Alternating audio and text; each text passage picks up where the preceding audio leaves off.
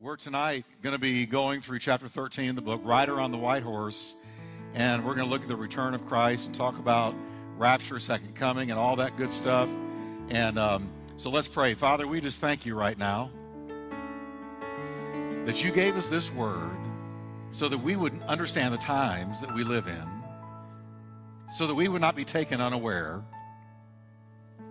And so, Lord, we ask you right now in the name of Jesus to open our eyes and our ears and our hearts to receive the Word of God.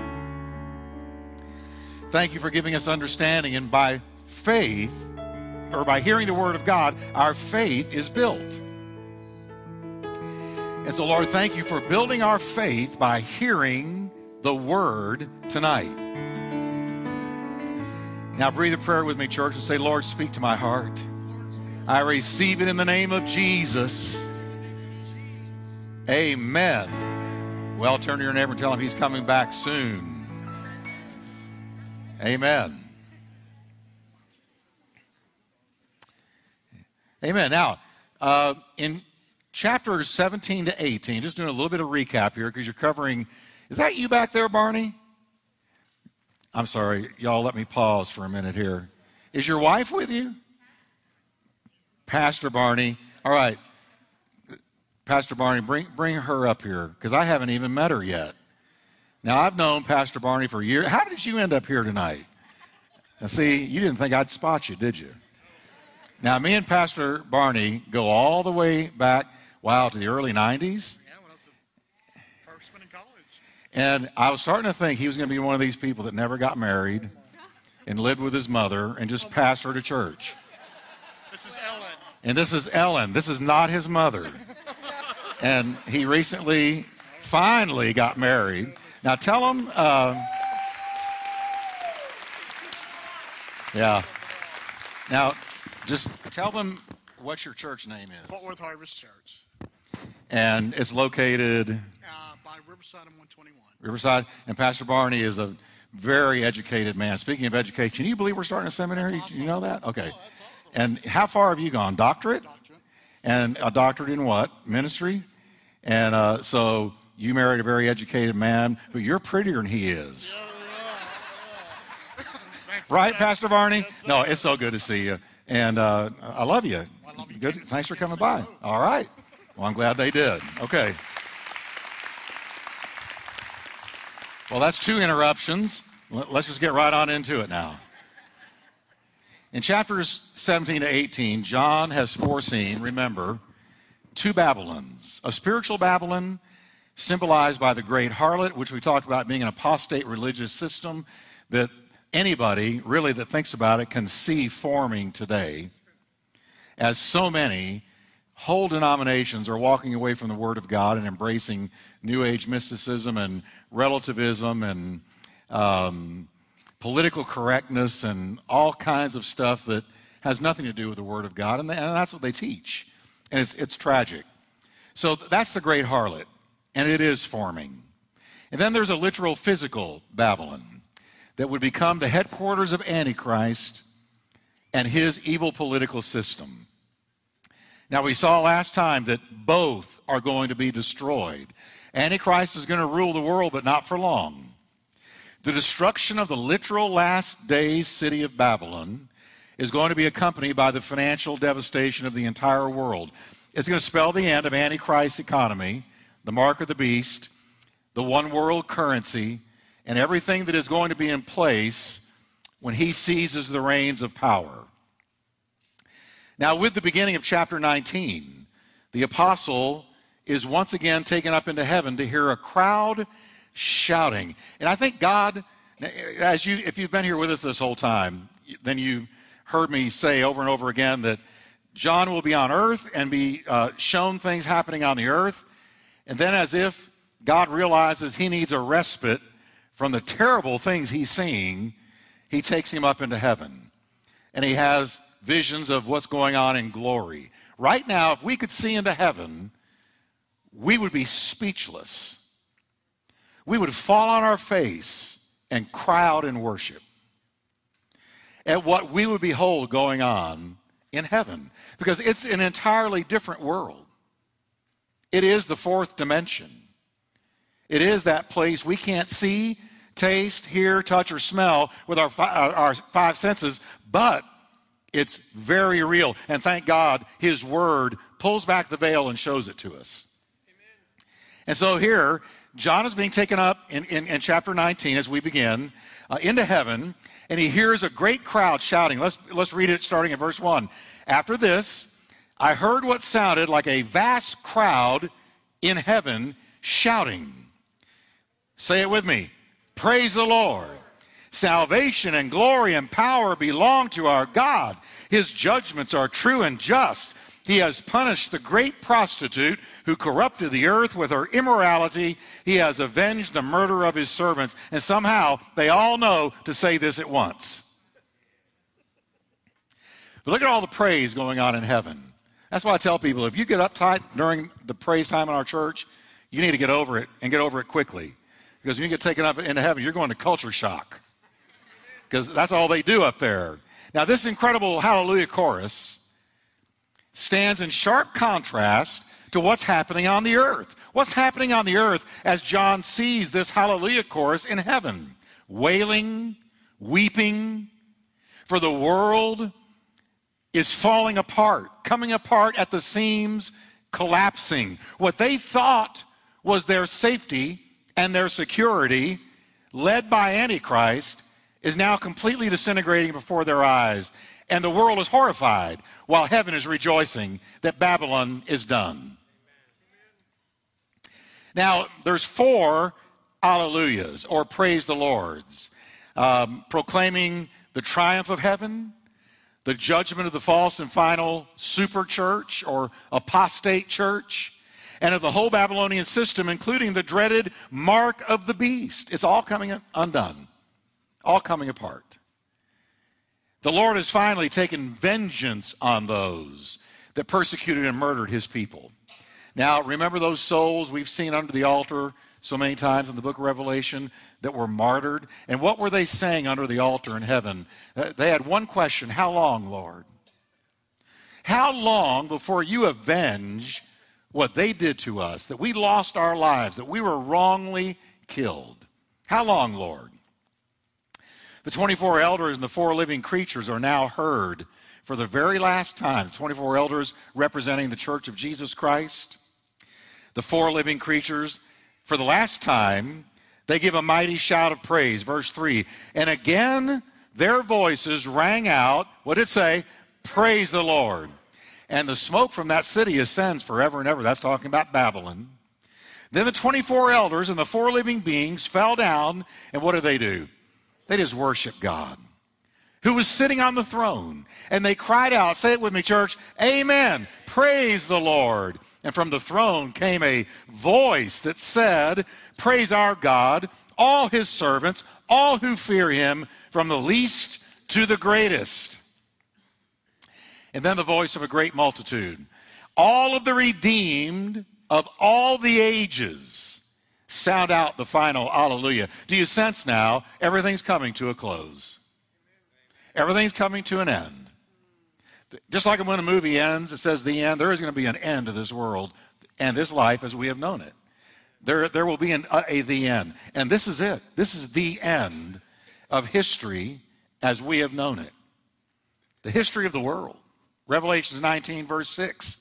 Then I heard again what sounded like, listen to these these uh, descriptions. They, he, he's looking for similes. He's looking for ways to express or describe what he's hearing. So he uses three words shout, roar, crash. He says, I heard again what sounded like the shout of a vast crowd, or the roar of a mighty ocean waves, or the crash of loud thunder. In other words, this praise the Lord that he heard is like Man, it's like you're at a Super Bowl game and it's the last 60 seconds and a team has come up from behind and somebody on that team that was losing and is about to win intercepts a ball and runs across the goal line and wins. That roar that erupts. I think this is more than that. He says, Man, it's like a crash of thunder. Praise the Lord, for the Lord our God, the Almighty, reigns. Let us be glad and rejoice, and let us give honor to him. Now remember these verses, because we're coming back to them in just a little bit. Now, following the fourth Alleluia comes the presentation of the Lamb's wife, the ransomed, glorified bride of Christ in all of her spotless purity. Turn to your neighbor and say, That's you. And, and now turn the other side and say, You're going to be there. Isn't this amazing? We really are going to be here. So, this is the first of two suppers in this climactic chapter. It's the wedding feast of the Lamb and his bride. And it says in the last part of verse 7 For the time has come for the wedding feast of the Lamb, and his bride has prepared herself. Now, please note with me, listen carefully, because I got to walk you through some difficult stuff tonight as far as interpretation, and we have to pay real close attention to words and how John uses them. He, he, the time has come at this point in the narrative for the wedding feast of the Lamb, and his bride has prepared herself. Now, in telling us that, he's not saying it's happening right then. He's saying the hour has arrived where we're about to have the marriage supper of the Lamb. But he's not saying, none of the verbiage here says it's happening right then. He's saying this is the hour, this is the season, this is the moment. Okay? Keep that in mind. Now, some have called this grand event the marriage of the bride, but it's really not the marriage of the bride, it's the marriage of the Lamb. Because the bride of the Lamb, Jesus Christ, or the bride is the Lamb, Jesus Christ, chief joy. You are his chief joy. I love that little kid song. Jesus loves me, this I know. For the Bible tells me so. We don't know how much he loves us.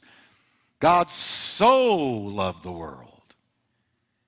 He couldn't help himself. He gave his only begotten Son.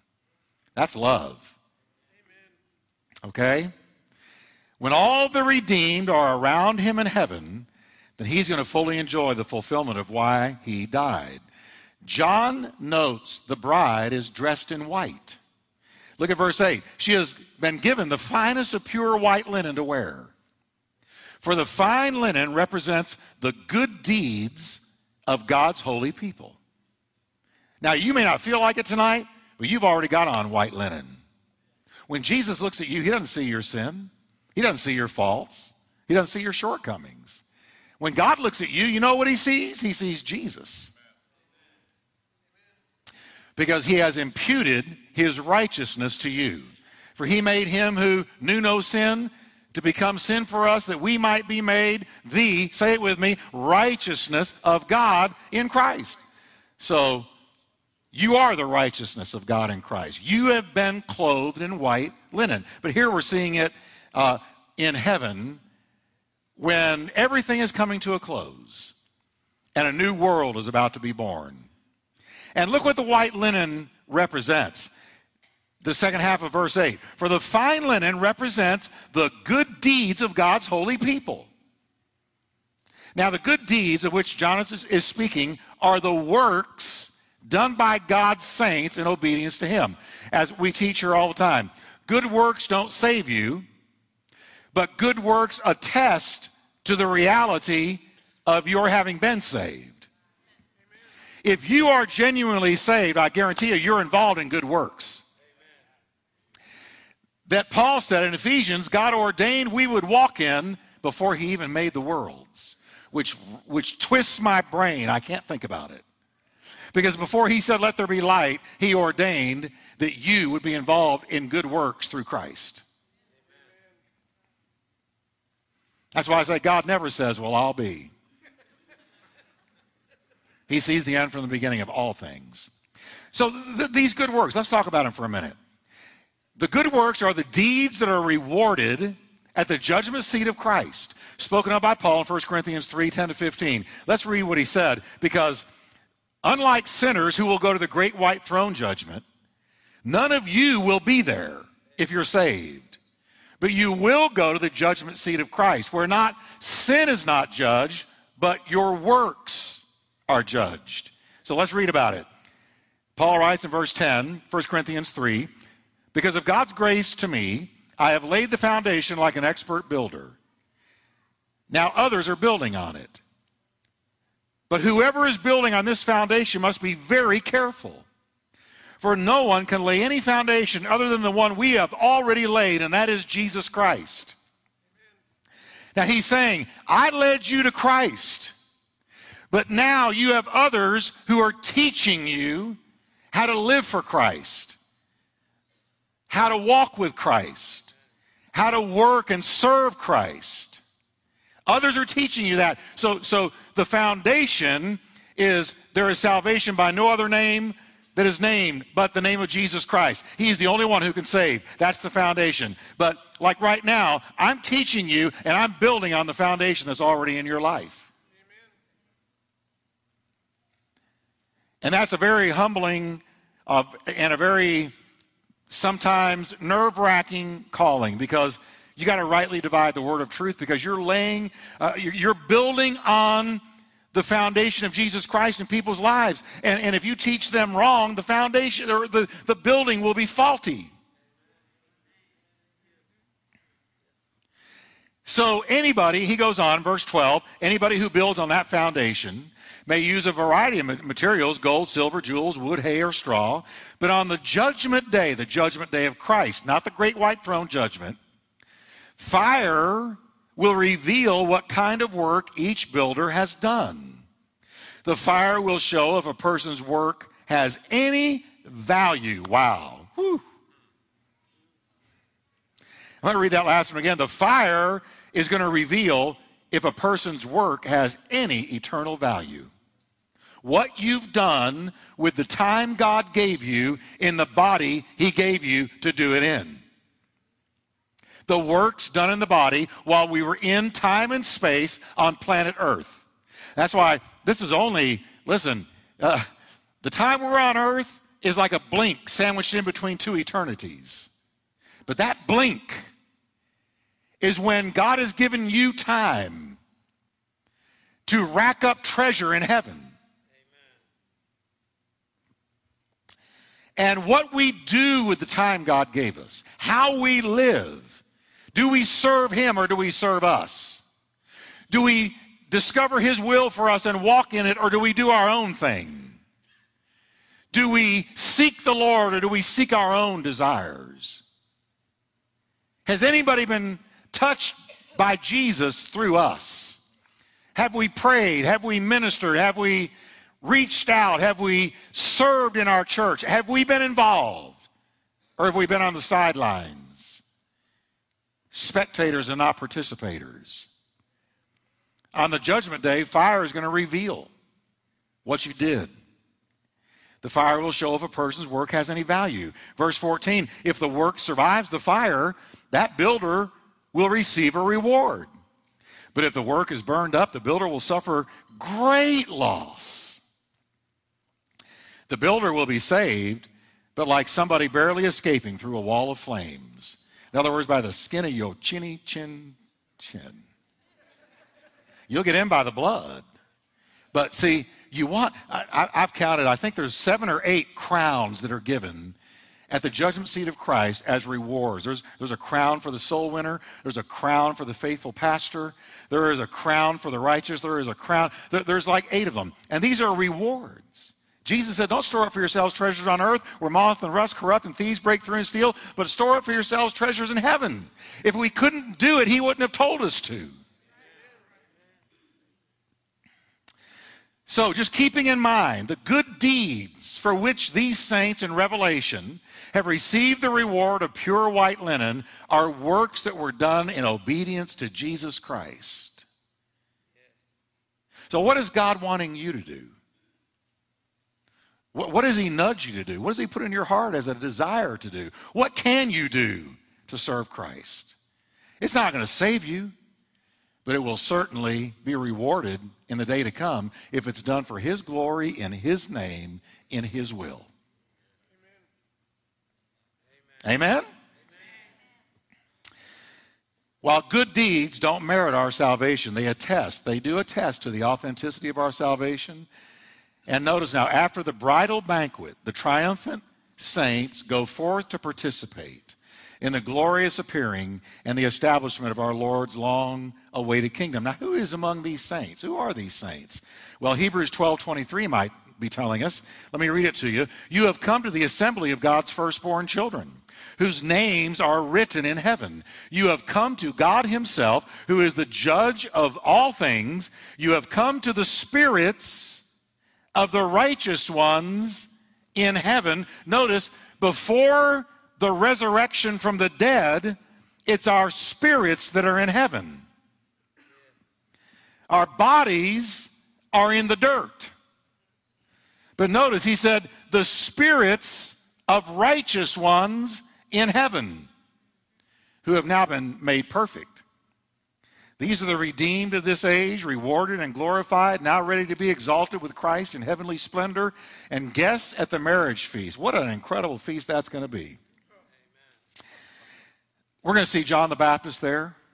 We're going to see Matthew, Mark, Luke, and John, and Paul, and James, and Jude, Timothy. Adam, I'm going to find. Thanks a lot, dude.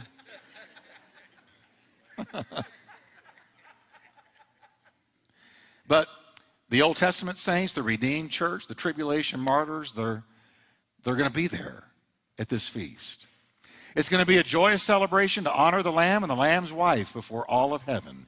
John is so overcome with this scene that the angel speaks to him again and says in verse 9, Write this Blessed are those who are invited to the wedding feast of the Lamb.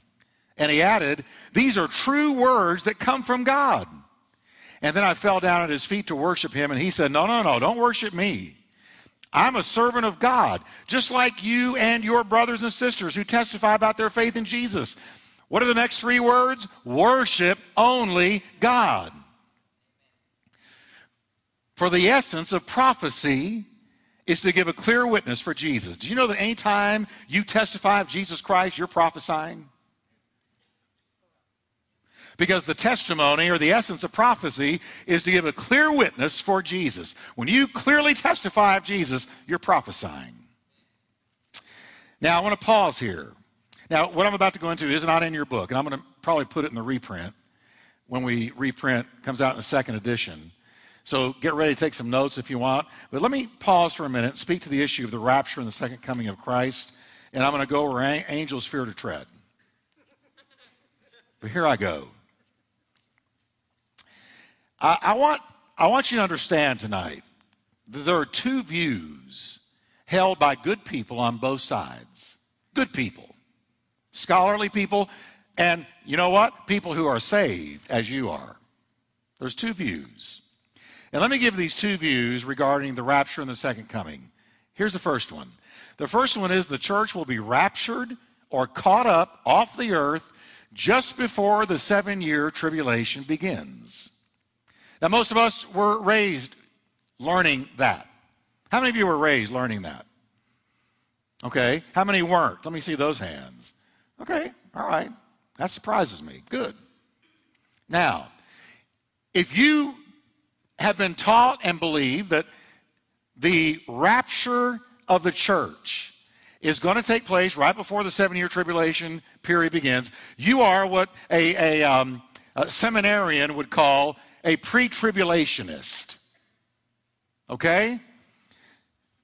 And I, like I said, was brought up under this. Uh, most people in the Jesus movement were brought up under this.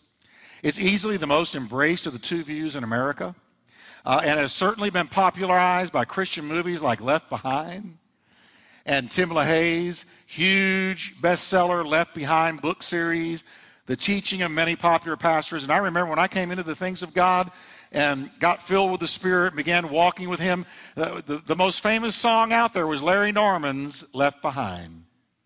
I would sing it for you, but I want to hold your attention. but that, that was one of the most famous songs out there. You've been left behind. That was the whole deal, you know, that, that when the rapture happens, you know, plane, uh, planes are going to be flying through the air with no pilot, and, and uh, people are going to be driving down the highway, and then suddenly there's not going to be anybody behind the wheel, and, or you're going to go home and nobody's going to be home. I read, this is really what a church staff did to their youth pastor. This is true. And I thought it was great. If, and I regretted that I told my own staff about it because then I couldn't do it. But what they did was he fell asleep in staff. So they all got up, got some clothes, and put them in all their chairs, and went out. And he wakes up. Oh, and they, and they went out and blew a trumpet. He wakes up, and all he sees is clothes in chairs. Man, I wanted to do that, but I told the staff about that. Anyway. So, so you get that that's the first view. You're right before the tribulation. You know, we're not going to go through any of the tribulation. We're going to be caught up together with them in the clouds. And so shall we ever be with the Lord. Now, the second view, also held by many good people and scholars, I might add, is that the second coming and the rapture are one and the same event. One and the same event. That there won't be two separate appearances of Jesus the rapture before the tribulation and the second coming at the end of the tribulation. But it's one and the same. That at the end of the tribulation, Christ will come, and right before he appears and comes to earth to stop the war of Armageddon, all of those who have gone to sleep in him have died, and him will be resurrected from the dead, and those who are believers in the tribulation will be caught up and then return back down with him. This is held by many people. Jesus will resurrect the saints just prior to his visible return to the earth. The saints will then accompany him as he returns to stop the great war of Armageddon, destroy the Antichrist, and establish the millennial kingdom. Now, those that hold to the first view, the pre tribulationists, point to passages like 1 Thessalonians 4, verse 15. I'm just going to read it to you because you all know it, but let me read it. For this we say to you by the word of the Lord, writes Paul, that we who are alive and remain until the coming of the Lord will by no means precede those who are asleep or have died. For the Lord himself will descend from heaven with a shout, with the voice of an archangel, and with the trumpet of God and the dead in Christ will rise first. Then we who are alive and remain shall be caught up. There it is, caught up, rapturo, caught up together with them in the clouds to meet the Lord in the air. And thus we shall always be with the Lord. Comfort one another with these words. Now, I'm just going to share with you the objections to this, and I'm going to share with you the objections to the other one. And I'm going to let and then I'll tell you what I think about it at the end. The objections to the first view, the pre tribulationists, are three. And here they are. It does not say that just prior to the Great Tribulation, the Lord will descend with a shout. In other words, 1 Thessalonians 4 15 through 17 describes the rapture but it does not give us a time. It's just a description of the catching up of what will happen. First, those who have been buried, died in Christ, will be brought up. Those of us that are still walking around will be caught up after them. We'll meet him in the clouds with the Lord. So shall we ever be with the Lord. But notice, scour it. Scour it on your own. You will not see anywhere in there a time. It does not say, follow me now, these words just prior to the Great Tribulation, the Lord Himself will descend with a shout, with the sound of the trumpet, the voice of the archangel. It doesn't say that. Are you with me? I'm just reading. It doesn't give us a time, it gives us a description of the rapture.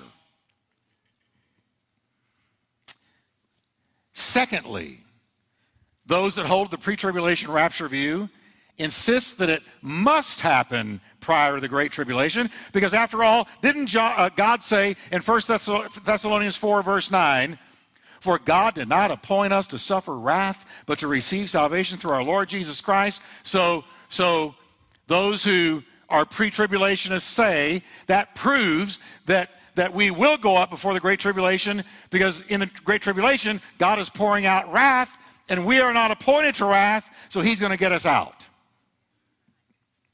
However, now I'm being devil's advocate. Y'all do understand that. Don't look at me so mean. I'm not here to, to bash your, your belief system. I'm not.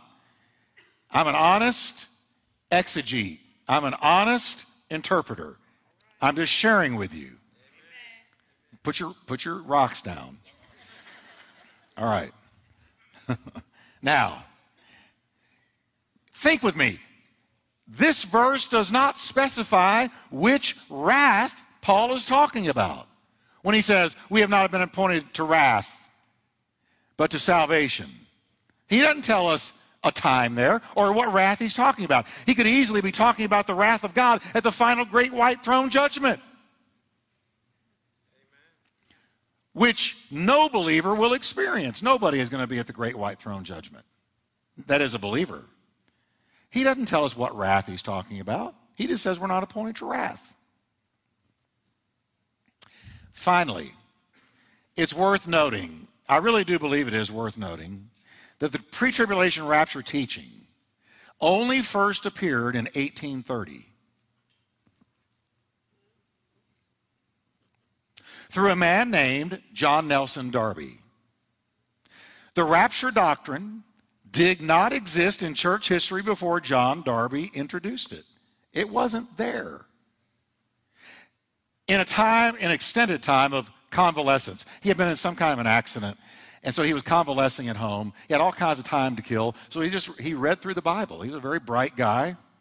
I believe he was an attorney. I'm not sure. But he, he's reading uh, all, all these Bible passages about the return of Christ and whatnot. And in his own study of Scripture, Darby came up with this interpretation pre trib rapture, no Christians in the tribulation, then Christ comes for a second time in the second coming. And he taught it. He preached it when he got better. He went and he preached it throughout many American churches where one of his attendees was C.I. Scofield of the Scofield Reference Bible. If you know anything about Bibles, you've heard of the Scofield Reference Bible. Huge bestseller in its time. Scofield, in listening to Darby, became convinced of Darby's interpretation and highlighted his reference Bible with the rapture teaching. And his reference Bible wound up popularizing the belief in the pre trib rapture more than any single thing in the 1800s. Before then, no one had ever heard of a secret rapture doctrine. Now, you, you can scour church history, go back to the early church fathers, and you might find, some obscure monk somewhere who wrote a little something that sounds like rapture teaching. But as far as it being a collectively church wide embraced position, it simply wasn't there until 1830. Now put, put the rocks down. I'm not done. I, I just, you, you, all are, I want you to be thinking people. I want you to be study, studious people. I want you to go dig into these things yourself. Now, let's go to the second view. The post tribulation view simply holds that the catching up of the saints happens in conjunction with the return of Christ to the earth. Some protest this view by saying, for instance, but what about the marriage supper of the Lamb that we just read about? It happens before he appears visibly to the earth. Then how's the bride already up there doing the marriage supper of the Lamb if she hasn't been caught up yet? But once again, John's revelation doesn't give a time for when the bride appears in heaven. Only that she does. And post tribulationists believe that the marriage supper depicted in chapter 19 that we read about just a moment ago is only a prophetic hymn, and that the actual event of the marriage supper of the Lamb occurs in chapter 20 after Christ has returned on the white horse as victorious conqueror. Antichrist has been vanquished, the great war of Armageddon has been ended, and the binding and imprisonment of the devil has occurred. Then, and only then, does the reign announced in chapter 19, verse 6, actually begin according to post tribulationists. And then the marriage supper occurs. I believe totally in the any moment appearance of Jesus Christ. He could come at any moment. Okay? My philosophy is this plan like he won't return in my lifetime, but live like he could come back before I get home tonight.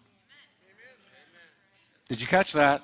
Do you know how many people I know, how many people I've come across through the years who never went to college, never developed their lives, never developed their potential? Because they were so certain Jesus was going to come back before they got old, they said, Why waste my time?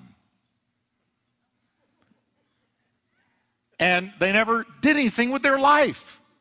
These are the people that put on white sheets and get on the top of mountains and hama, hama, hama, and just wait for him to come back. And, and they're, they're no earthly good. They don't reach anybody. They, they're, they're, well, they're weird. They're weird. Have you ever noticed there's some weird folks in church? They're weird. What you doing? Waiting for Jesus. Well, what were you doing last year? Waiting for Jesus. Well, what are you doing with your life? Waiting for Jesus. They spook me. I, I, they go about that far, and I say, you know, it's been great meeting you. God bless you. I got to run. Now, listen carefully to me. Let me say it again. I plan my life like he won't return in my lifetime. But I live my life like he could return today. Now, let me explain my position to you. In one of Jesus' parables, illustrating his departure and his eventual return, he tells the servants that he leaves in charge he, four words occupy till I come. What's the first word? What's the last word? So, so he's got me focused on occupying before he's got me focused on his coming. He said in the parable, talking to the servants, who always represents the church, saying, occupy. Now, that's what's front burner for me to occupy. And that word means do kingdom business. Be about the Lord's work until he returns. And I started thinking of all the parables he taught parable of the talents, parable of the ten virgins, parable of the householder. You go read all those parables in Matthew. Every one of them, here's the gist of them. You've got the householder that went away on a long journey. You've got the groom who hasn't shown up for the bride yet. You've got the boss man who leaves his servants in charge of his goods. The parable of the talents. And the gist of every one of those parables is I'm coming back, you know not when. And what I'm going to be concerned about when I come back is what did you do while I was gone? That's going to be my concern, said Jesus. He came back and said, How'd you treat one another? What'd you do with my talents? What did you do while I was gone? And in every one of those parables, when he came back, it was a shock to them every time. They did not know when he was coming back. Just like he told us, you do not know. Amen. If he wanted us all focused on it exclusively and only, he would have told us when he's coming back. But he said, no, no, it's, it's open ended. I'm not going to, because I don't know, Jesus said. The Father has it in his own understanding. So I read these parables, I read the teachings of Jesus, I see these various views on rapture, second coming, and so on and so forth. I know he's coming.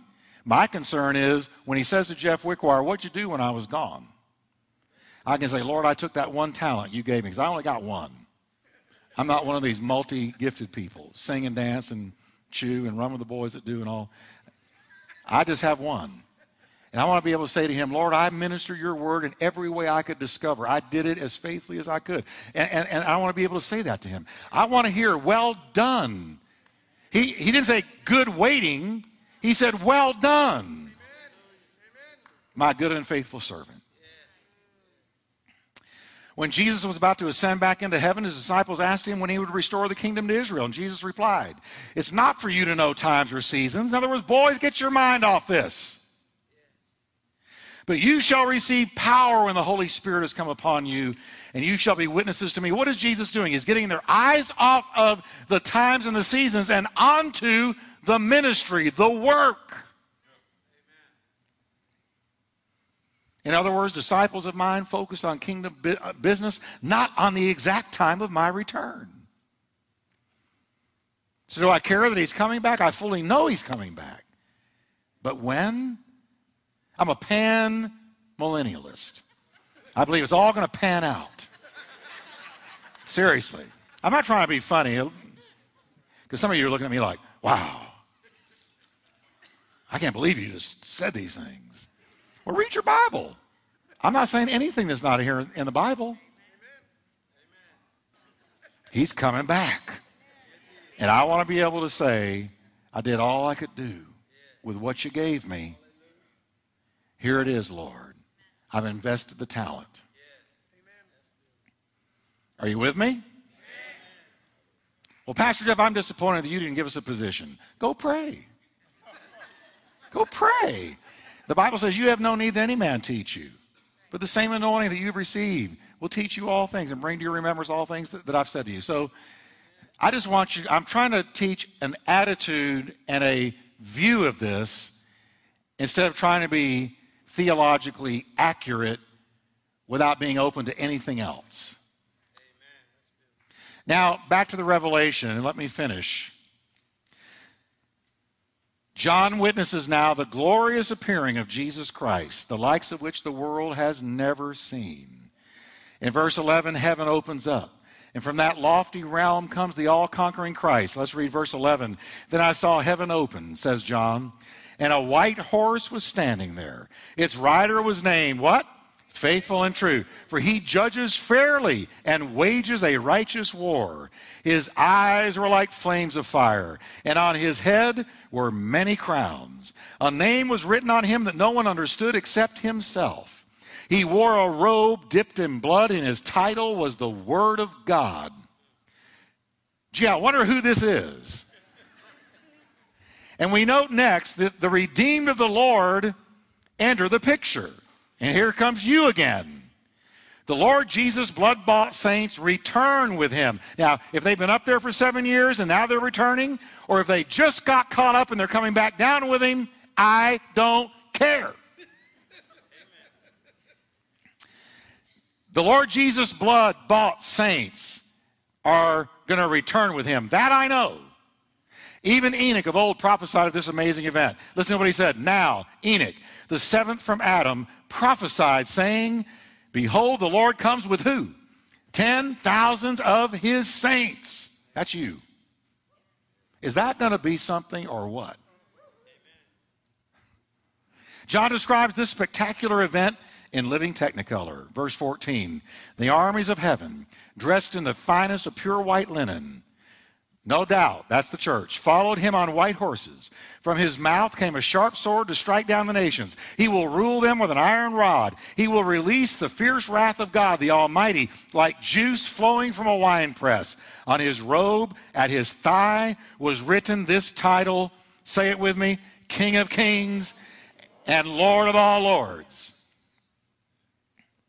Now, notice in closing that he's given descriptive names, and there's seven of them. Sixth, we see in this verse, and one was given earlier, and we're just going to look at them all. They are, he's called the Lamb, he's called faithful, he's called true. There's a mysterious name that nobody knows but himself. Then the Word of God, King of Kings, and Lord of Lords. Seven names. This amazing event is the fulfillment of both Old and New Testament prophecies concerning Messiah's sudden and majestic return. Now, I want you to notice with me here's what I believe, and this is what the Bible clearly teaches it is a literal, personal, visible, physical, and spiritual return of the same Jesus who lifted up his hands while the disciples watched in the book of Acts and ascended up into heaven in Acts 1:11. That same Christ returns. It is the event John described at the beginning of Revelations 1, verse 7. Look, he said, he comes with the clouds of heaven, and everybody will see him, even those who pierced him. And all the nations of the world will mourn for him. Yes, amen. That's as far as we can get tonight. How many of you are glad you came to church tonight? Amen. Let's stand together, can we? Can you say with me, I know he's coming back? I don't know when, but I'm going to do all I can to live for him until he returns. In Jesus' name, give him a hand of praise tonight. Thank you, Lord. Thank you, Lord. Thank you, Lord.